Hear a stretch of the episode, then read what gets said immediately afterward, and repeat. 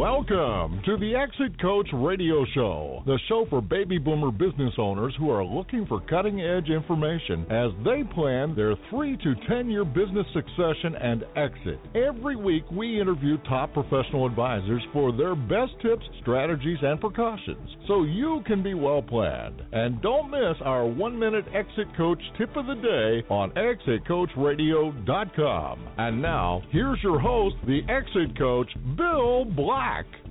Welcome, everyone. Thanks for listening. I'm very excited about our next guest. I've known him for a long time. He's been working in the financial services industry for many, many years and has been at the top of many of the leadership positions within the industry.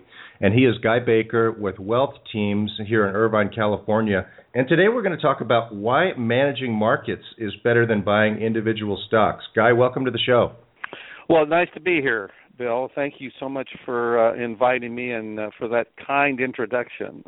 well, Guy, you've you've been uh, uh, the icon in this area and certainly in national positions with so many organizations. You're always willing to help out and, and get involved. And one of the things that we've talked about recently is this this market and boy the stock market is up and down and all around but before we get into that tell us about wealth teams and what do you do and who do you do it for well, Wealth Teams is a registered investment advisory firm, and what I learned years ago was that the types of clients that we work with, who are typically owners of businesses or high net worth families, have two sides to their financial statement. They've got the assets and they've got the liabilities, and for years and years, Bill, and I think we even talked about this, I think, I stayed away from the asset side because I just couldn't find anything that made any sense to help my clients. And then in 1992, I got exposed through a seminar to a process that's backed by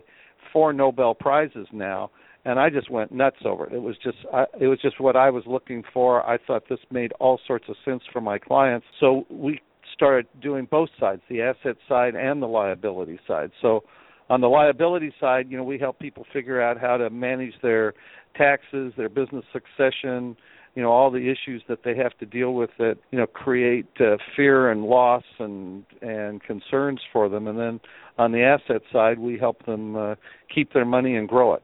Well, Guy, I've known you for a long time, and I remember way back when. I think I still have a copy of it in a file drawer you always talked about the three circles of wealth, and it was a very compelling talk.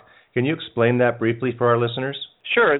I mean, essentially, it kind of goes back to just what I was saying the asset and the liability side. You know, when we meet people, the first thing that uh, I always try and establish is, is that people are so busy being successful, they don't have time to really pay attention to all the changes that keep promulgating out of government with regulations and tax laws and all that type of stuff. And so they end up with a plan by default instead of a plan by design, and this is very frustrating. Underneath all that is what I call the three circles of wealth, which is wealth accumulation, you know, what they're doing to build wealth, wealth succession, how they're managing that wealth and what they're going to do to pass that management on, and that could be a business or it could be a family office or whatever.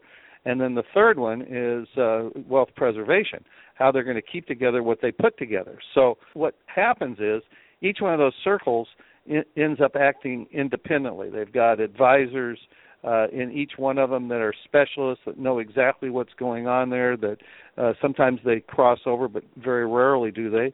And as a result of that, each one becomes an isolated island unto itself. They've got their own fees, they've got their own goals, they've got their own objectives, and as a result of that, they become unintegrated and there's inefficiencies that are built up. So what we do is we take a look at each of those three circles and find ways to make them more efficient and effective and to make sure that they're on track with that plan that was by default that was really supposed to be by design. Listeners, do you see why people love this guy? Everything is so clear. That was the, the very clear explanation about what everybody out there is going through. All the business owners that I know are going through exactly that. And Guy, you explained it so clearly. It's like you've done it before. Uh, once, twice. so, Guy, Tell me a little bit about this uh, managing markets because a lot of people are concerned. I mean, there's no yield in the bond market, there's no yield in the bank market, the money markets, and the stock market. People are worried that uh, any day the sky could fall. I mean, we're not that far off from 2008. So tell us about the process that you found and, and how it's it's better than what people are used to out there. Well, I, I love this subject. I could uh, take a lot longer than you're going to give me, but um, you know, essentially, what it boils down to more than anything else is what type of capital do you have? Uh, you know, some people are just speculators, and all they want to do is just uh, you know roll the dice and hit the home run, and they're really good at it. Uh, they've got a great track record, and you know, those types of people are are not really meant to uh, fall into this category of managing markets. You know, others uh, have a belief system that there's a guru out there that really knows what the, what's going on in the market and can anticipate it and they can profit from it. And those people probably are not prospects for you know what we do the people that are most uh, tuned in to what uh, what I call managing markets and not stocks are people who have the philosophical belief that the markets go up, the markets go down, and if I just am in the market and can be in there at low fees with low turnover, that over the long run I'm going to turn out great. And all of the evidence shows this is true. If you go back to, uh, I mean, as far as 1925, 26 a dollar invested in the markets compounded at about 10%. So, you know, where can you go to get a 10% effective IRR over a 90 year period of time? I think almost anybody would say, gee, if I could have gotten that, I'd be really happy. So, our process takes that methodology and then applies the Nobel Prize uh, research and data. And what it does is, um, you know, I, I think of it like this, Bill. Where do you shop? For food typically. Grocery store. Market. Grocery store. Mm-hmm. Well, grocery store, but anyway, you know what? No matter which one it is, Albertsons or Vons or whatever. Okay, so when you go in there, they got a meat department, they got a poultry department, they've got a, a produce department, they got a dairy department. I mean, you can buy, you know, everything in that supermarket because it is a supermarket. And so the stock market's the same thing. You've got large caps, you've got small caps, you've got value, you've got growth, and not all of them are created equal over long periods of time. And so what we do is we break the market into smaller markets and then figure out the correlation between each of those markets as to how they're going to perform together over a long period of time and then build a market based portfolio on all of those metrics and we've just found that it, if you follow what's called the efficient frontier, you get great results over the long run. We've so been doing this so, 20 years. So it's not about the. A lot of people think, well, it's, it's being in the right place at the right time, but it's it's being in the right place all the time, right? That's exactly right. That's a great way to say it. Okay, so. Uh, so for people that are concerned uh, these days, they look at their say 401k statements and they they see, well, stocks are up it, let me ask you a question. Let me ask you another question. Uh, has technology put too much information into the hands of the average investing consumer? Well, I don't ever think you can have too much information. The, you know, there's there's a difference between data, information, knowledge, and wisdom. And if you think of a pyramid with wisdom at the top and data at the bottom, uh, and then you kind of go up that pyramid, you know what you do with data and and uh, information, it, you know, who knows what you do with that? I mean, you, you know, you've you've got to have a process to understand it and do something with it. So it takes knowledge to do that, and not everybody has the knowledge to process uh, the information and the data. And then once you have the knowledge, what about the wisdom? So you know you can you can get data and information and knowledge on the internet. You can't get wisdom. Let me rephrase uh, has it put has it put too much control in the hands? Another, here's what I'm getting at: Does the average consumer really understand what they're doing when they move from stocks to bonds and bonds to stocks? These days in 401k plans, uh, widespread panic can ensue in a matter of minutes with a click of a mouse because people hear bad news and don't know how to react to it. Where before they used to have to go to somebody, uh, even write a letter to make a change or make a phone call to make a change has this created yeah. a, a turbulent market?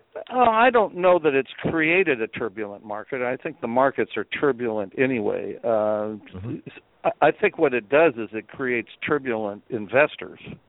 you know, mm-hmm. I, mean, I mm-hmm. think the, the market the market's the market, and you know that's the great thing about uh, the stock market is is that it always is reflective every day of its true value uh, and the more people you got coming in and out, the more the closer it gets to its true value every day. In fact, uh, Eugene Fama got a Nobel Prize basically on that concept. But uh, but I you know I hear your question. So here's the way I'd like to answer it.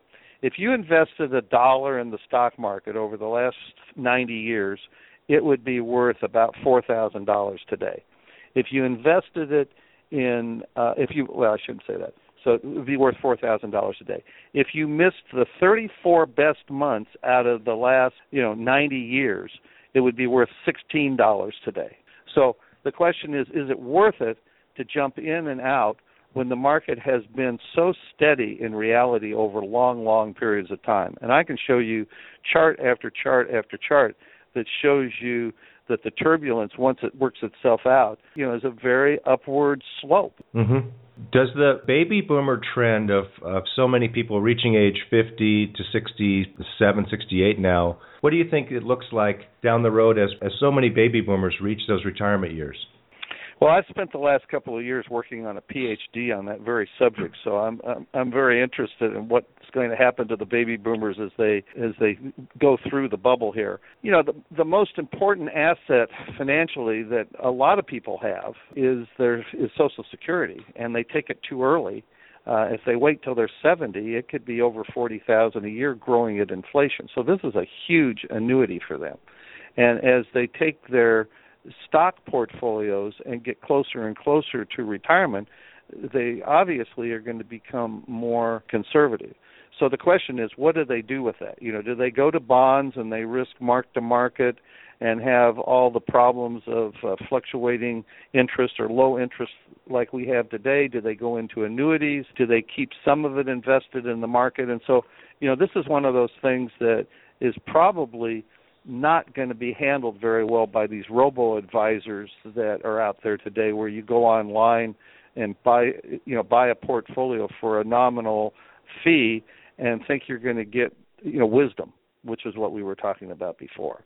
So yeah, I, are they going to get more conservative? Probably so. Should they? Maybe not. And so it just depends on their circumstances. There's what makes sense, and then there's what people do. Um, in a lot of cases, we've seen that over the years, Guy. And tell us a little bit about your books. Well, we have a website called Wealth Teams, and on that is access to a new book I just wrote called The Great Wealth Erosion, where we go through a tremendous amount of information about the four factors that people need to understand in order to be able to survive market turbulence and why fees can be so detrimental to a person's portfolio. Uh, just as an example, invest uh, a million dollars over 30 years at say 10%, if there's a 1% differential in fee, it'll reduce the portfolio by 21%. If there's a 2% differential, it'll reduce it by almost 40%. So fees really are an incredibly important thing to understand how they impact your portfolio. So this book goes into all of that. I have a video series on there as to what happened to my money looking at 2008 and the impact that the ups and downs of the market had on that. And I've got several other books, Manage Markets Not Stock, Investment Alchemy. These are all educational tools to give people more knowledge in order to be able to gain wisdom. And Guy, tell us how long have you been in, in financial services business now? Well, I started when I was in college, so I've I, I'm unemployable, uh, un, unmanageable, and unemployable. I've never done anything else. So I think I'm uh, entering my 48th year. Amazing, amazing. And what? Tell us about your uh, educational background. Well, you know, education in our field breaks into two areas. One is um, formal uh, sure. studies that is a degree, you know, and then there's certificates. So um, I, I've got a lot of certificates: CFP, CHFC, CLU, RHU, AEP. You know, all of those designations. And then I've got three master's degrees, and I'm finishing up this uh, PhD here pretty quick. So you're a, you're leaders are learners and uh, you're a learner. You you love to get involved in in really knowing what you're talking about. And what what would you say has distinguished you in your career? You know, that's a great question, and I I would guess, you know, if I if I look at all the skill sets that are required in our business, probably the thing that that I, I like to do the most and probably am at the best at is figuring out the Rubik's cube. You know, taking you know all of the various uh, tangential issues and trying to bring them together into one cohesive uh, uh, approach and strategy. Mm-hmm. So uh, you you love puzzles. I love puzzles. Yeah. well, you know it, it's just great to have you on the show. And uh, how do our listeners find out more about you and learn more about your your many books and videos and, and get to know you a little bit better? Well, like I said, that website, uh, wealthteams.com, is a great place to go. There's a, a whole host of uh, educational materials available on there, either free or through our store. Uh, that book, uh, The Great Wealth Erosion, is free. It's just a download. Uh, the videos are free, and I think you know anybody that would like to know more about what I'm talking about, but not have to get into a situation where the you know they have to have interface uh, it's all right there. Uh, it, it's all on that website. That's wealth-teams.com, and I'm talking right. with Guy Baker of Wealth Teams. Guy, thanks very much for joining us. It's been a real pleasure, and uh, look forward to talking to you again soon. Well, I appreciate very much you having me on here. You're doing a great job. I think this is a, a wonderful service you're providing, and thank you for giving me the opportunity. Thank you very much. We're going to take a short break. We'll be right back after this, so please stay tuned.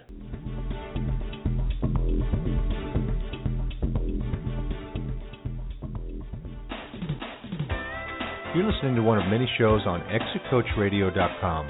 We're interviewing advisors, authors, and thought leaders for their best tips, ideas, and precautions so you can be well planned. If you'd like to be a guest on any of our shows, go to guest.exitcoachradio.com. ExitCoachRadio.com. Come listen for a minute.